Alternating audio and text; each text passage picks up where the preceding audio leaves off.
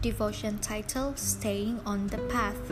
Scripture reading taken from Ephesians 5, verse 15.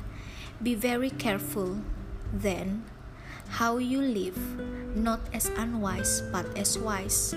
Ephesians 5, verse 15. As you walk with the Lord each day, you will face many crossroads. God will open the way before you, but He will not mandate your steps. He's given you a free will with which to choose the steps you take. He does admonish you to choose wisely, though. The safest way to do that is to keep your hand in God's hand at all times. He will never let you wander off the path.